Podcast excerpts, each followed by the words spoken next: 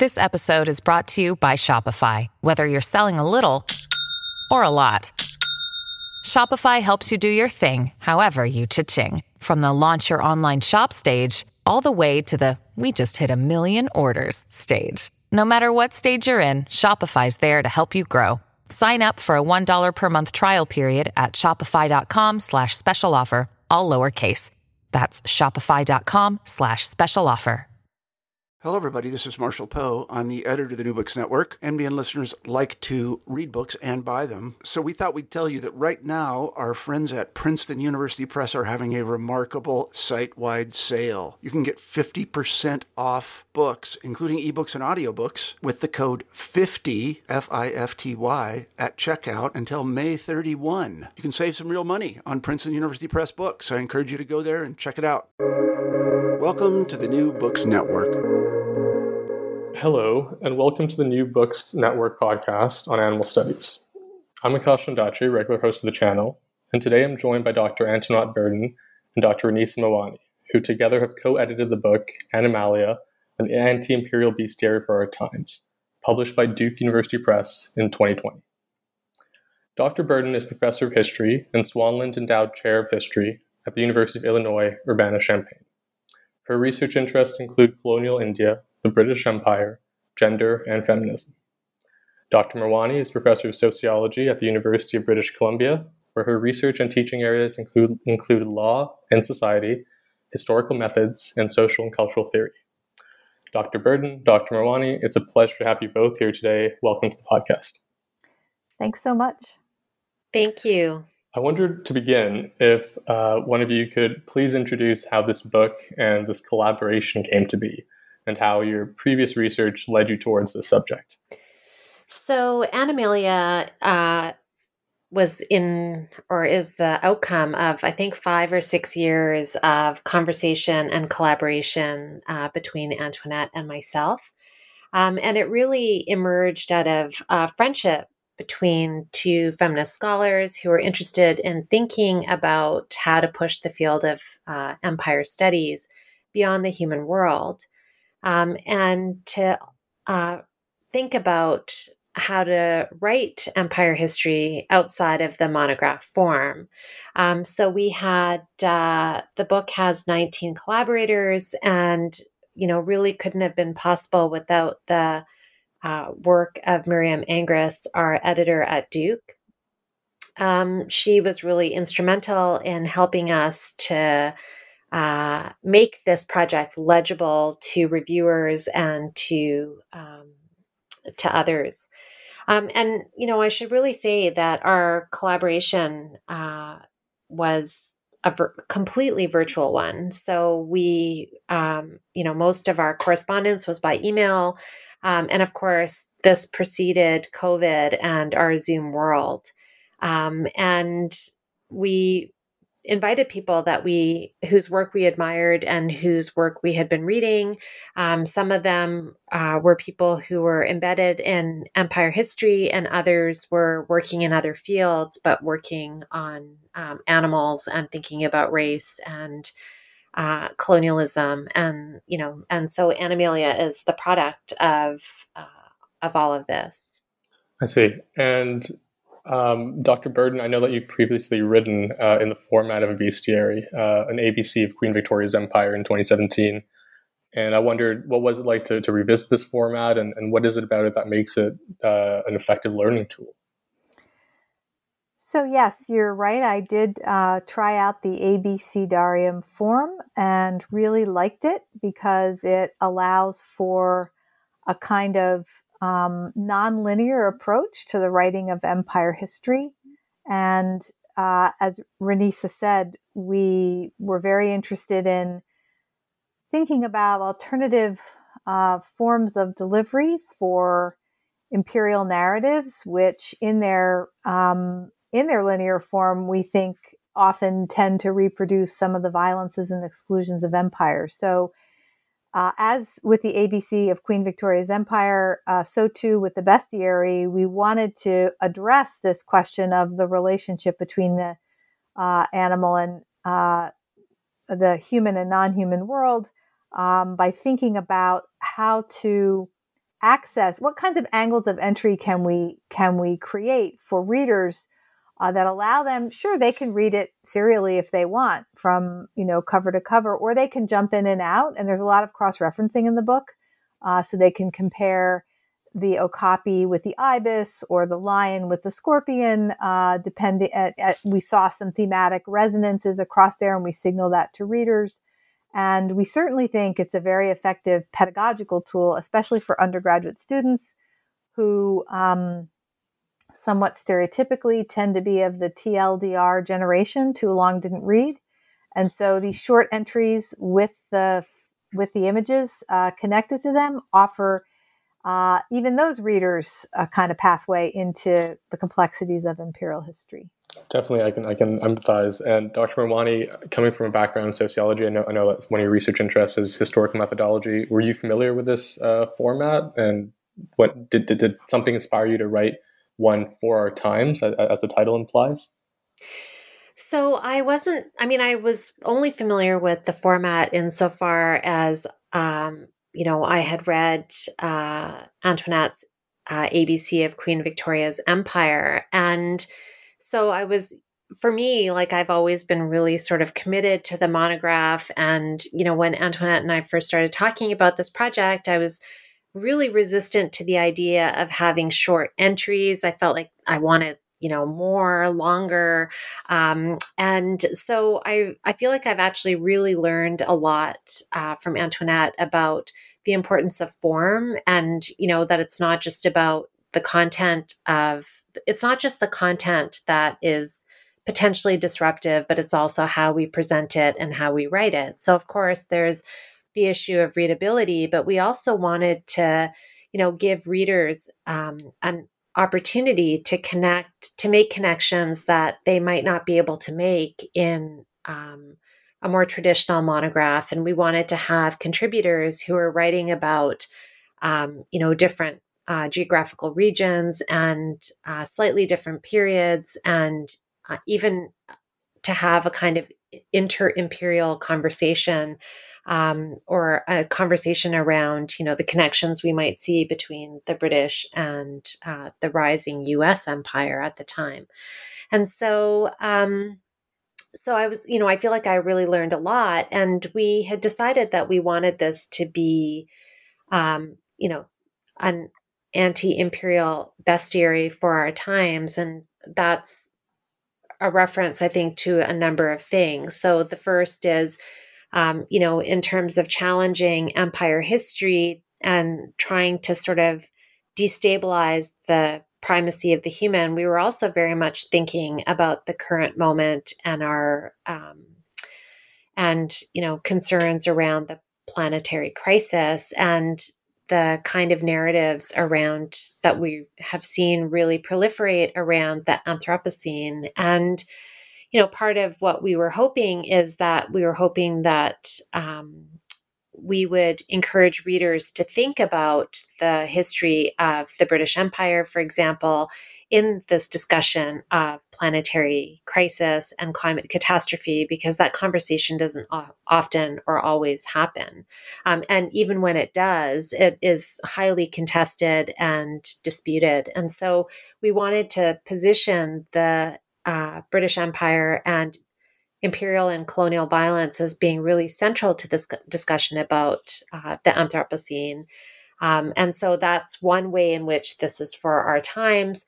But also, as Antoinette pointed out, we wanted, you know, we wanted to create a forum where um, readers could read in a nonlinear way, uh, partly to disrupt what Antoinette has uh, done in much of her writing um, around, you know, the the patterns of empire as being rise and fall, uh, troubling that, and we felt like the uh, bestiary forum could actually allow us or encourage us or or invite our readers to actually um, trouble those kinds of narrative and temporal arcs. And as as we've completed this project, I think what we're seeing is how many of those temporal arcs are also visible in some of the discussions about the um, about the current planetary crisis. And during this process, when when you're coming up with this format, and you're reaching out to the 19 contributors who you've mentioned. How was the selection process determined? How, how did everyone choose which animals to to write about? I know that Dr. Burton, you you wrote about uh, lion and scorpions, and, and Dr. Mawani about cattle and ibis. Um, how, how were these determined? And did you find that the contributions had a similar objective and approach uh, when, when when they came in? So um, I'll I'll answer that, but I'll I'll start by re- reminding Renisa that when we first talked about doing the bestiary, the the citation you sent me was Hugh Raffles' Insectopedia. Yes. So you were already you were already immersed in a kind of alternative form, I think, uh, and and predisposed to appreciate it. Um, I think appreciate for sure but i don't think that i had the uh, i felt like i didn't have the sort of skills to actually pursue it. Um, so yes i was reading raffles um, and you know and i was really sort of inspired by insectopedia but i didn't i didn't know how to actually do that. And so this has been such a amazing uh, process um, of learning and uh, yeah. It's been fun um, the process for choosing which animals to include was um, hurly burly, as they say, I think. Um, you've uh, referred to the fact that we each authored two um, animal entries, and uh, I will say that the the whole idea was originated uh, in my discovery of the image for the scorpion probably 10 years ago. Uh, it's a really powerful image from a 19th century periodical. It has the um, figure of John Bull in a pith helmet in the Second Anglo Afghan War with a copy of the Kandahar newspaper in his pocket, stamping out underfoot um, scorpions who are half animal, half Afghan tribal man with Queen the Empress of India um, looking on behind. And I came across this image and I just was absolutely um, amazed by it and really did not know what to make of the of the uh, scorpion, half scorpion, half human uh, enemy alien underfoot. And it was partly my attempt to retrain myself as a Victorianist, as an empire historian, so with the help of Renisa and 19 other people and the whole field of animal studies, right, to, to, to try to figure out what this image could possibly mean or what it could be made to mean. So um, we had a couple of stakes in the ground in, in that sense. And then we went to um, individuals whose work we really admired and respected. For example, uh, one of our first invitations was to the, the doyenne of this field, Harriet Ritvo, uh, who volunteered happily to do quagga. Uh, mm-hmm. and uh, we picked a few other people that we whose work again we really respected, whether or not some of them already had a lot of animal chops, others others of them didn't, and we were asking them to kind of turn their attention toward it. Um, and it so it was you know there was a kind of um, intention to it, but as you can imagine, we had to fulfill um, 26 really pre categorized slots. And so it was a balancing act down to the very end. And, and as we often say, um, laughingly now, but it wasn't so funny as we were living through it. You know, when you have a book, an edited collection that has 10 essays in it, if someone drops out, it's actually not, it's hardly consequential. But if you have a bestiary and somebody drops out, you're in big trouble.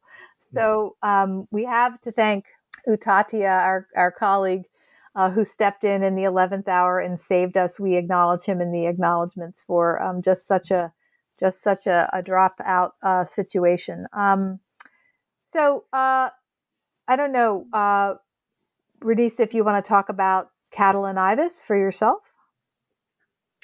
Well, first I'll say that um, you know I had originally really hoped to write on uh, write B is for uh, uh-huh. B. I um, that. And uh, yeah, and you know, I was really excited about that possibility. And then, um, you know, we had this amazing um, entry on boar. And so uh, that was also, it required some, uh, it required us to be, to adapt, right? And um, uh, so I think we had sort of staked out. I mean, I had decided that I would love to write on cattle, um, and I'm not an expert on cattle by any means. Um, and I didn't even actually know what I was going to write, but I had been following the uh, the sort of uh, anti-caste and anti-Muslim violence uh, that was sort of catalyzing around cattle in India. Um, and so I felt like I, you know, I might be able to actually have something to contribute to that. And then also my training as a, a legal scholar, I was really interested in, um, you know, how cattle and agriculture are sort of seen as, you know, one origin story of Western legality.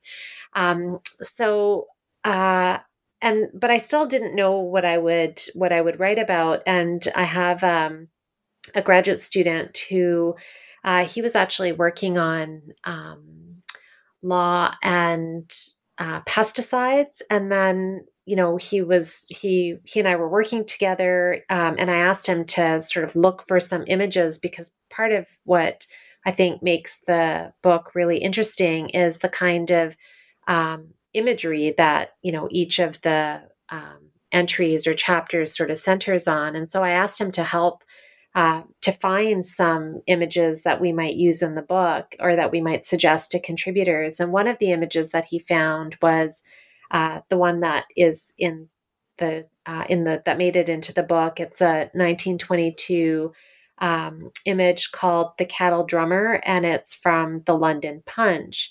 And you know what was really sort of I mean, there's all sorts of very fascinating things about this image, but what was really fascinating to me was this imposing uh, ship in the background.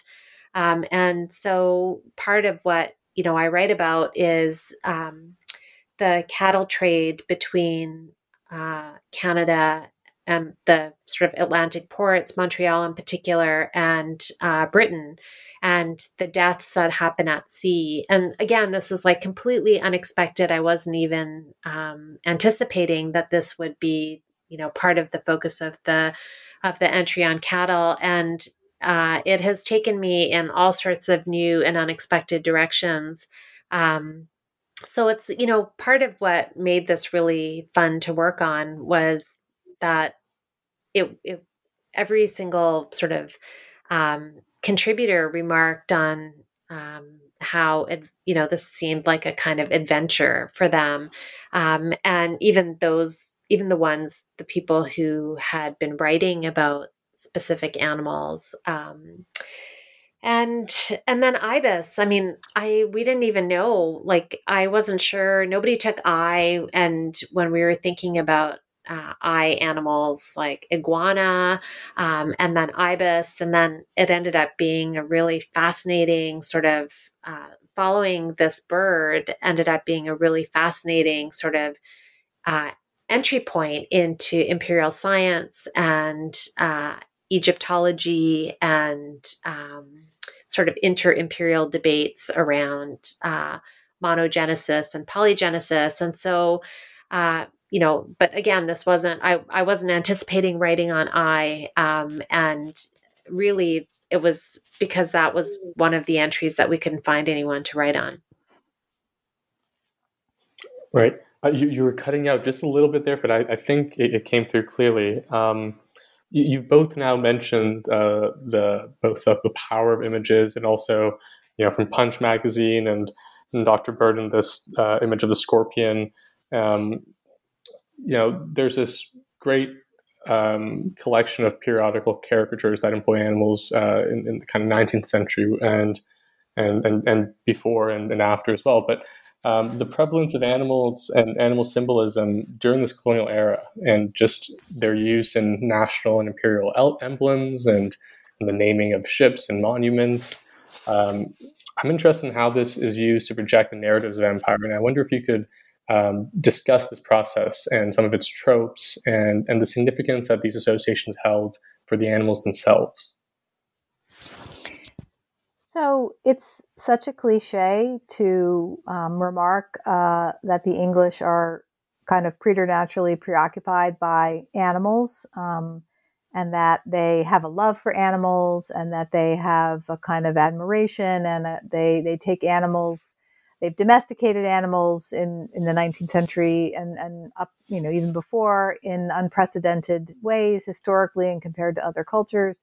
And I think one of the things that the book helps us to appreciate is the extent to which, like everything else in, in English national culture or British um, culture writ large, um, this nationalizing affect is also implicitly an imperializing affect. And you cannot disentangle nation and empire. And so there is a kind of co creation here of the imperial animal at the height of, you know, the, the, the, or the growing expansion of the British Empire across the 19th century. Um, I guess, you know, too, and I'll be curious to hear what Renisa has to say about this.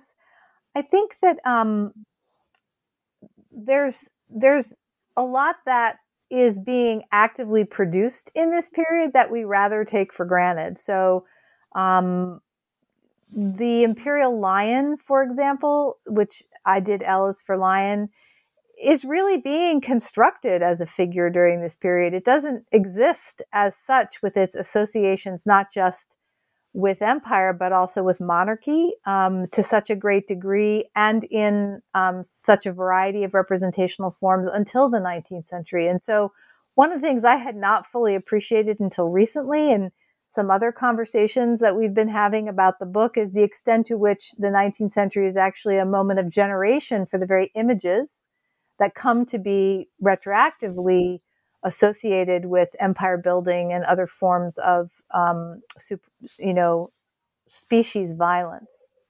Uh, Renisa, what's your sense of that?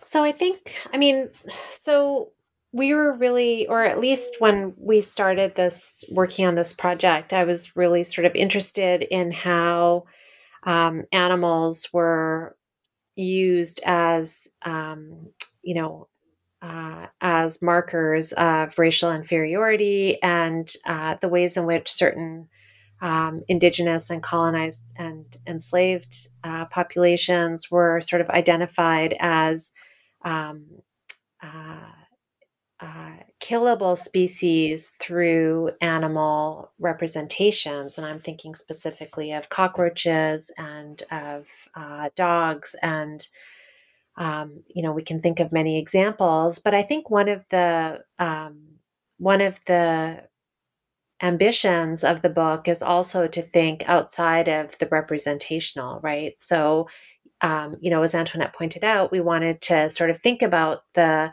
significance of the animal at this particular moment in the british empire and how how important uh, animals are. But we also wanted to move beyond the representational and to think about uh, the material and also racist force of animals and the wider relations in which they were embedded and shaped and created, right? So, even troubling the distinction between human and animal and thinking about the ways in which that took force um, in this particular historical moment and through both representational but also uh, material and affective practices. So, you know, we were interested in the the rich and powerful symbols, but also in uh, you know thinking about animals as these intimate companions and also as these kind of um, feral. Uh, uh, I don't want to say agent, but a kind of feral figure. um, so, so we were really, you know, there we were thinking very much about the representational, but we were also really interested in the kind of uh, material and uh, uh, racial force of various animal species. And um, I will say that you know one of the reasons why I think this this period is really significant also is because you see the ways in which um, colonists and settlers are actually taking animals and with them to various places in the British Empire. And, you know, animals that are not indigenous to those places then end up being very dis- like these destructive ecological forces, uh, unintended, of course. Um, and so, you know, to return to one of the earlier questions that you asked about what makes this an anti imperial bestiary for our times, again, it's to really think about the significance of um, these circulations and how they've resulted in uh, deforestation and in, you know, uh, implications for the planet that we're just starting to grapple with today. And so you've mentioned uh, various of these associations and processes, and I wonder if you could just introduce what you find to be the role of animals in the British Empire and perhaps specifically in the 19th century. So we make the argument that uh, that the British Empire was entangled with animal life at every turn. And, you know, we in the when we first started working on the volume, we were interested in how the animalization of human life and the humanization of animals became really key um, features of imperial biopolitics and species supremacy, um, determining who could live and who could die.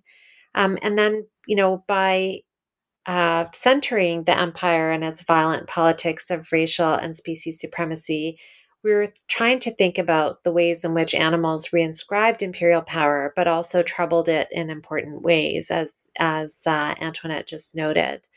Um, so the you know um, Antoinette just discussed the fact that um, that empire was never sort of preordained or given that there were always you know that there were revolts that there were uh, uprisings.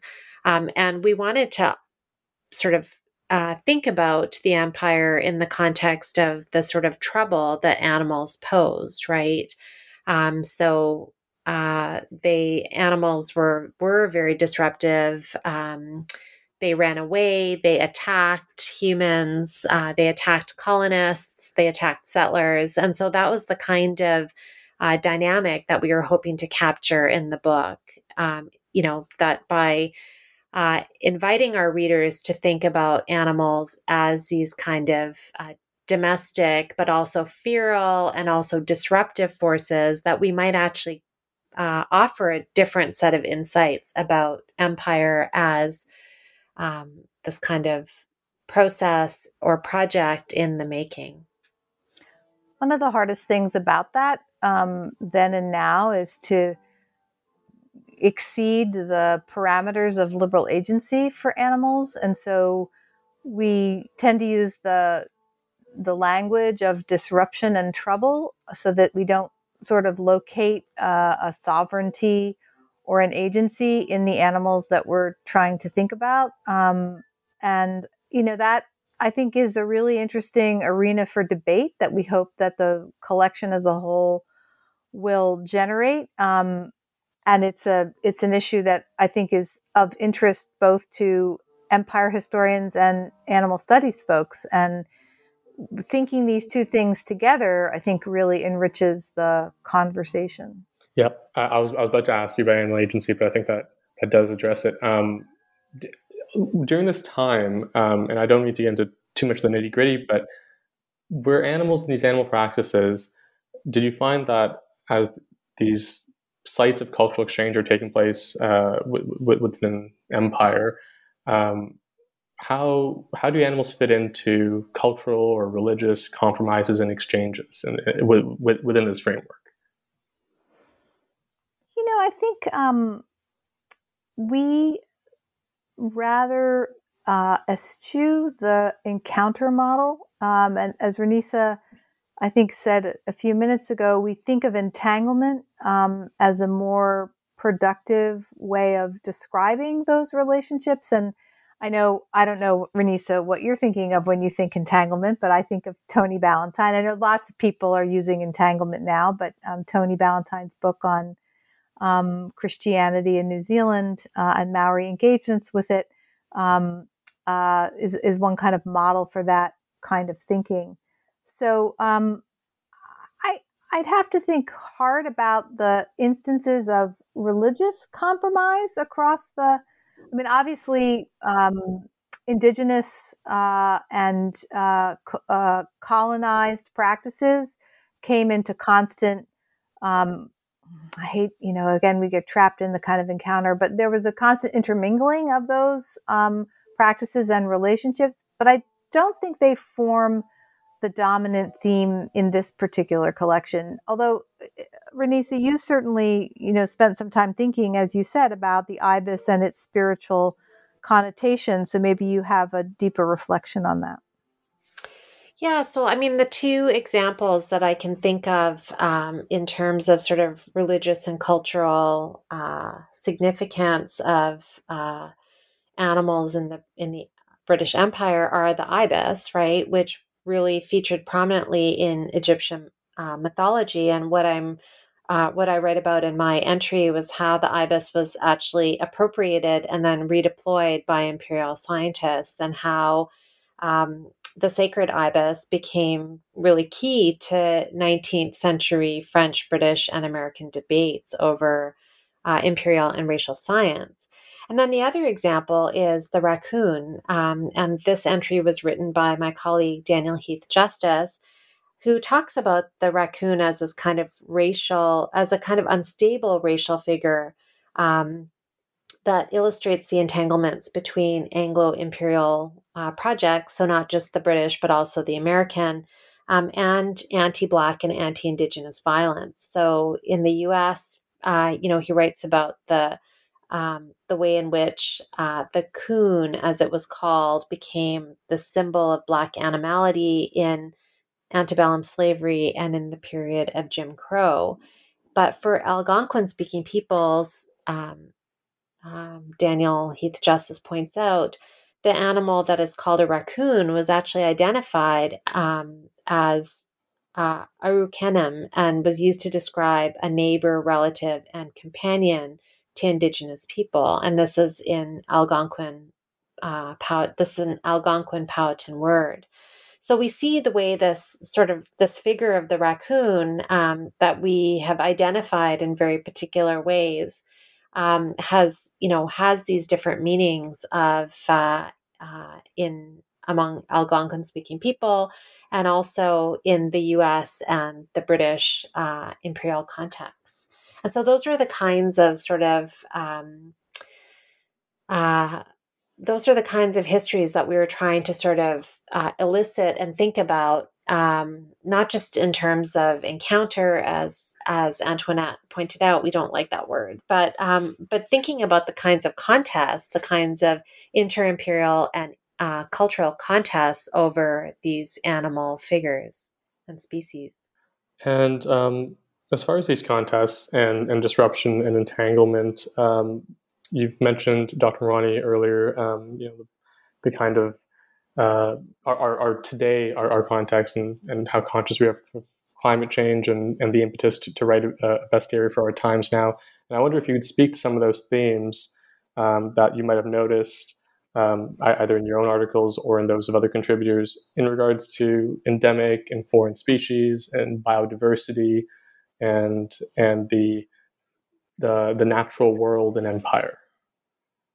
Well, so some of the uh, some of our contributors, and I'm thinking specifically of uh, Harriet Ritvo and the uh, Quagga, and then also we have two entries on um, on whales, the northern right Atlantic whale, and then uh, our Jonathan Goldberg Hiller wrote an entry on uh, the whale and writing about the whale hunt and the involvement of Indigenous people. And I mean, in both of these cases, uh, we see that you know these species are either extinct or nearly extinct. Um, and I think in our contemporary moment, animals and you know certain species of animals have become a kind of barometer uh, for you know climate change and climate catastrophe.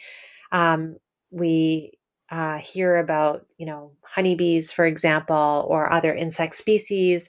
Um, and you know what scientists, many scientists and entomologists are telling us is that this has something to do with you know dramatic changes in and uh, in ecology in local ecologies. Um, and so, you know, these are sort of uh, the most obvious sort of points um, at which to think about the current uh, planetary crisis. But in my own uh, entry on cattle, right, thinking about how, you know, cattle have become this. Um, uh, have become really central to you know concerns around uh, climate catastrophe and how uh, many international organizations are recommending that we move more towards a plant-based diet and you know or to other protein-rich sources so that uh, the planet can be and food production can be more sustainable um, so we you know it it's not it wasn't a a sort of explicit focus of all of our contributors, but it does come up in various places and either in terms of extinction or in terms of um, you know contemporary concerns around food production and uh, food and consumption. Yep. Uh, Dr. Burton, is there anything you'd like to add to? Yeah, I would just say that um, in addition and related to what Renisa has been saying, uh, the book raises interesting questions, I think, as we've been saying, about um, the relationship of animals to the stability of the empire, and also the relationship of animal worlds to broader environmental histories. And I suppose in the academy, those arenas of study sometimes touch and sometimes don't. And I think one of the things that um, the lens of empire helps to bring to bear is the ways in which those apparently discrepant historiographical spaces or scholarly endeavors need to be more in conversation with each other. So I guess what I like about the the bestiary is the way it can move between analytical scales. Um, so you could really get immersed in the kind of mud and dirt of the animal world and think about some of the questions that you've asked us about today. And you can also um, think uh, uh, through the animals about really big conceptual, epistemological, and theoretical frameworks that um, are shaping not just the fields we work in, but of course the worlds that we're living in and trying to survive as well. And do you, this question for both of you, do, did you find um, having completed this and it's, it's such a uh, you know, wonderful collection and the difficulties in bringing together all these various contributors, did you find that you learn something about animals in w- within academia that, that can be used in an inter- inter- interdisciplinary way? That, that maybe you know the way we've been writing animal history or environmental history and and and uh, you know that that, that, there's an approach that um, is limited at the moment or or, or needs rethinking funny you should ask. we're we're, uh, we're actually uh, embarking or engaged in another collaboration, um, and this one is with Samantha Frost, who's also at the University of Illinois Urbana. Um, and who's the author of Biocultural Creatures Toward a New Theory of the Human. Um, and so we're, you know, we've been thinking um, with uh, Sam Frost about other ways of uh, writing empire history of the kinds of challenges that her book might uh, pose for, um, you know, for the kind of work that we're trying to do uh, to destabilize the human, to think more um, in terms of entanglements. And I think, uh, as Antoinette puts it, turbulence and composition, recomposition. So we do, we're, you know, we feel like this book has, if I can speak for Antoinette as well, we feel like this book has really sort of scratched the surface of a much bigger conceptual and methodological challenge, not just to empire um, history, although, you know, that is really important and that's our real, like our primary focus, but also to other fields as well.